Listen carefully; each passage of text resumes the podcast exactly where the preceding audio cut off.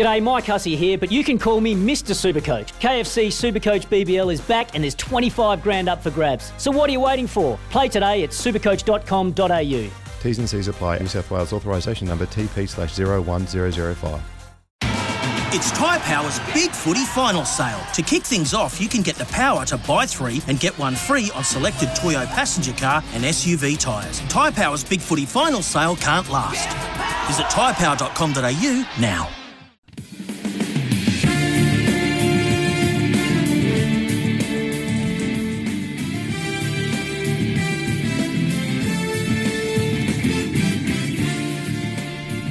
Yes, after what feels like a long offseason, the NBA is back. The Golden State Warriors and Boston Celtics both looked impressive on opening day, indicating that a finals rematch may be on the cards. Of course, there's 81 more games left in the season, and the majority of the teams in the league haven't even touched the hardcore yet. That will change today with a stack of NBA action to look forward to throughout the afternoon to help us make sense of the wild NBA landscape for another year is Sportsnet reporter and massive Raptors guy, Michael Grange, from up in good old Canada. G'day, Michael. Thank you so much for joining us, mate. Thank you so much for having me on. This is a real, uh, real honor. Thank you. Yeah, we appreciate you coming on the airways down under, mate. Uh, it's all happening. Day one, tipped off pretty surprised with uh, the end results, or just two of the favourite teams resuming as they left off last year? Yeah, I guess I would say not too much of a surprise. I mean, the Warriors showed that they are still the class of the NBA and, and that their kind of experiment um, and combined with a bit of luck where they, you know, they had a couple of years into the lottery and they ended up yielding some really good young players, and then their your their veterans have kind of hung on for the most part, and so as a result, they have the deepest team in the NBA. I would argue. Maybe mm. there's a couple of other teams that that would compare, but you know, you look at uh, what they're able to roll out on the floor in support of uh, Steph Curry and and uh, you know the rest, and and and I think that there's a lot of reason for optimism there. So, and then the Lakers are, you know, they are what they are, right? Like they have two superb players, um, and then a bunch of question marks, and and I think that's going to be the real story for them all season. Is can Anthony Davis, who looked pretty good early on last night and sort of lost the plot as the game went along, you know, can he be an MVP level player for 70, 75 games? And his track record says no. But if you can do it, then that changes the math for the Lakers. Um, they shot what 10 of 40 from three. You got LeBron already kind of lamenting the lack of three point shooting on the roster. So I'm sure Rob Pelinka heard that, the GM. Um, and so the soap opera continues. And then in the East, you know, Boston looking like they didn't miss a beat with uh, the departure of Ime. Udoka and Jayson Tatum looking like he's trying to make an early case for MVP, which is, you know, sort of where he needs to get to next when you look at how good he is already in his career. So, um, you know, and then the question will be, can the Sixers find a nice balance and harmony with, you know, Harden and Embiid and the rest of their talent on the roster, and and is is Doc Rivers really up to the challenge of that? Hey, Michael, just on the um, Boston, Joe Mazzulla got his head coaching tenure off to a a pretty strong start. What do you know about his coaching style compared to Udoka's? He's a very uh, connected player coach. I don't think he's he's out there to to you know this this the Celtics really created their own identity the second half of last year, and that's why they, you know, they got on that roll that took them out of the finals. So I don't think, you know, Joe Mazzulla was in his early 30s, and uh, you know, his last his only head coaching experience was at Division Two. I don't think he's coming in and reinventing the wheel. I think what he has to leverage is a really strong relationship with the key players on that team. He has the trust and respect of Jayson Tatum, Jaylen Brown, and so you know I think that they're just going to continue what they started last year, and I don't imagine he's going to be in a position to fiddle too much with what was, you know, for a long stretch of the season, uh, you know, a record caliber defense in terms of their overall efficiency. So, you know, I think he's uh, the challenges will be for him as an inexperienced head coach is, you know, he's given instructions to Al Horford and, and guys who are, you know, three, four years older than him and have way more experience. And if they hit a rough patch will he be able to navigate that? But I mean, I think uh, he's got a really good team to work with, and, and the early indications are guys are buying in. Well, speaking of relationships, there was a little uh, vision throughout that match where uh, Jordan Poole does a fantastic little assist under the hoop to Draymond Green. So all eyes would have been on that little partnership. So what, how how did how do you think that clicked? And were you surprised with um, you know how well it forged? No, I wasn't. I mean, I think I think if there wasn't an assurance from both sides, and I guess especially from Jordan Poole, that they were going to be able to hit the floor and work as you know professionals should work, then we might have seen a different outcome, maybe a longer, maybe a suspension versus a longer suspension. And and so I think when you're seeing little moments like that, it's it's kind of reassuring that they're heading in the right direction. I think mm. in a really weird and twisted way, I think what happened between Green and Poole, and I'll really say, you know, happened with Green. I mean, he was, you know, obviously the the only guy who had anything to answer for. I think it helps the Warriors. I think it puts Green on best behavior. I think he's, you know, clearly on notice.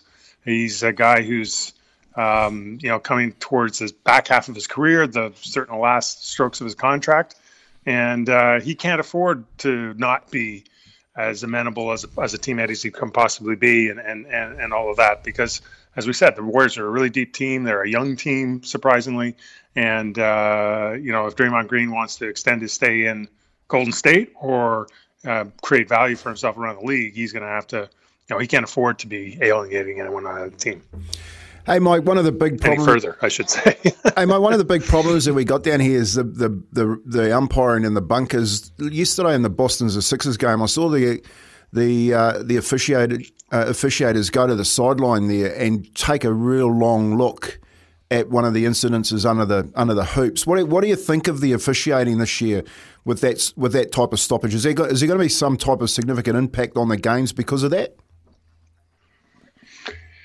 It's a great question. No one likes it. Uh, the flip side is no one likes them blowing calls. So, um, you know, I think that they, I think it's fine with the level of scrutiny that that uh, we're able to put onto a game with cameras and replays and all of that. Um, I'd be more fine if they just would sort of take some of those controversial calls out of the game officials' hands, and by the time they get over to the, you know, to the to the replay official, to the replay booth, that they're you know, they can be said, this is what we see, this is what we think. Is there any reason we're wrong? And then just move along. And I, I think there's a bit of a charade going on where mm. the on the floor officials go over, inspect the replay, and and it kind of creates this illusion that they have control of what's going on. If you you know if you knew what happened, you wouldn't ask for the replay. So so just just trust the people who have all the angles to give the answer and keep keep things moving. Mm, interesting, interesting. Hey, what about what about the Brooklyn Nets? Brooklyn Nets, mate. What are our expectations of the Nets? Uh, Sean Marks obviously pulled uh, has yeah. out and Raptors did, whatever to get Sean Kevin Marks. Durant. yes, mate. He's a he's good old key from Raptors. down under. That's right. Mate. So, what are our expectations yeah, no, of the Nets? Can they, um, can they unlock them? Can Kyrie Irving, Kevin Durant? Look on paper, and that's the joke, right? Is is they they shouldn't be called the Brooklyn Nets? They should be called the on paper Nets. Um, they have the ingredients of. I mean, it's it's a fact. It's because every comment you make is starts with that. They have the ingredients of a super competitive team. This is my take on Brooklyn. As long as they don't implode either through injury or Kyrie Irving's you know latest ex, you know excursion into alternate reality. Um, you know, and they can get into the top six in the East, which on talent they absolutely should be there. Tell me the NBA team that wants to play them in a seven game series in any round, right? If you've got Kyrie Irving locked in, Kevin Durant locked in, uh, Ben Simmons playing at a level that you know we know he's capable of. He just hasn't done it for a little while. And then there, you know, people overlook the quality of their role, their role players. Uh, you know, Patty Mills, Seth Curry, Joe Harris. Um, you know, so so I think if they can hit the postseason healthy, committed, and uh, on the same page, you know, I wouldn't put anything past them just because you know they have in, in Curry and and KD particularly guys who can win games, win series by themselves. They've done it, and uh, enough support to uh, to help them in that in that path. So, uh, you know, short answer, they could be a 36 win team and out of the play in, or they could win 59 and be first in the East. It's really that wide a mm. range. Yeah, it's going to be interesting to see how they come together and, and uh, get that chemistry going, mate. The Raptors, we know you're a Raptors fan. Have you got any confidence? Can Fred Van VanVleet unlock Pascal Siakam to get their uh, form rolled in the competition? Where you at with the, the Raptors, mate? Well, I think there's a lot of uh, excitement around Toronto. Uh, you know, they finished the season last year on a from January on, they were like uh, played like a 54 win team. Um, they were never really healthy last year, and they in the off season they they brought every significant player back and added some interesting uh, depth pieces to shore up uh, some of their obvious weaknesses. So I think um, you know they get they tend to get a little bit overlooked up here. You know, like the the U.S. media, U.S. the greater basketball media doesn't always look north first. Um, but uh, you know, I don't think there's any reason why they can't be a team that would push for a top four seed in the East. Um, but they need things to go right. So they need it's more, it's more like Pascal Siakam unlocking Fred Van VanVleet. Like they need him to be a top five, top 10 player in the league. That's his goal. We'll see if he can pull it off. They need Scottie Barnes, who's just a fabulous rookie, um, to, to take another nice step. And then they need some help from guys like OG Anunoby and and uh, some of their other pieces. But there's they're they're pretty deep. They've got a lot of talent. They may be missing that one single superstar that people identify with, but uh, they're well coached. And and you know I wouldn't. I think they've they've uh, every year they played in Toronto now, bar, missing the year that they had to go to Tampa because of the pandemic.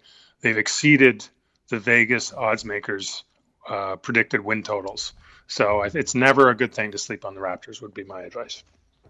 Never sleep on the Raptors, mate. We appreciate you coming on the show. Just quickly before we let you go, we're only one game in, but MVP, early signs, prediction. We'd love a punt on this show. yeah, I, um, you know, I, am gonna.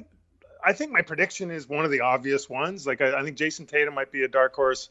Um, I would also watch very carefully Zion Williamson in New Orleans. Ooh. So if he can play 70 games, 75 games, be healthy um, I think New Orleans is poised to be a very good team, better than most expect. And, you know, he would have the story around it, right? So if he goes off and has a huge season, stays healthy, lifts his team, you know, he's he's the kind of guy that could sneak into the race. But I think if I'm going to predict like my mortgage or something, uh, I'll go with Giannis and, and sleep well. Oh, beautiful. Zion Williamson, yeah, he's looking good. He had a big preseason. I'm predicting Ja Morant too to have another solid season. He is great for the Grizzlies, mate. We appreciate you coming on, Michael Grange, talking all things NBA Sportsnet reporter. Thank you so much for your time, mate, and good luck to Toronto Raptors this season. Awesome. Thanks for having me on, guys. Anytime. Ooh. Beautiful. How's this, Izzy? Zion Williamson. You, you, want an each way ticket on Michael's picks there? You want to go safe? Yeah. You want to put your mortgage on Giannis at eight dollars fifty, and then when you have a little each way flyer on Zion at twenty three bucks. Whoa. 70, well, 70 games. That's a good one because mate, he's obviously he was. I reckon he was carrying a little bit extra weight, and he's still such a phenomenal athlete. Now he's looking really in good nick, good shape, and he'll be able to stay injury free. That's a good shout. Love it. Yeah, uh, Jayson Tatum, as he mentioned, eight dollars fifty there as well. Uh, Joel Embiid seven dollars. Luka Doncic heads up the market at five fifty. Hoops are back. Love it. Hear that ABC NBA theme song and it just gets me going. For logbook servicing you can rely on, you need to make the right choice. You need trained professionals who are fully qualified to service your car according to manufacturer's specifications. For real peace of mind and a nationwide warranty, book in or book online at repcoservice.com.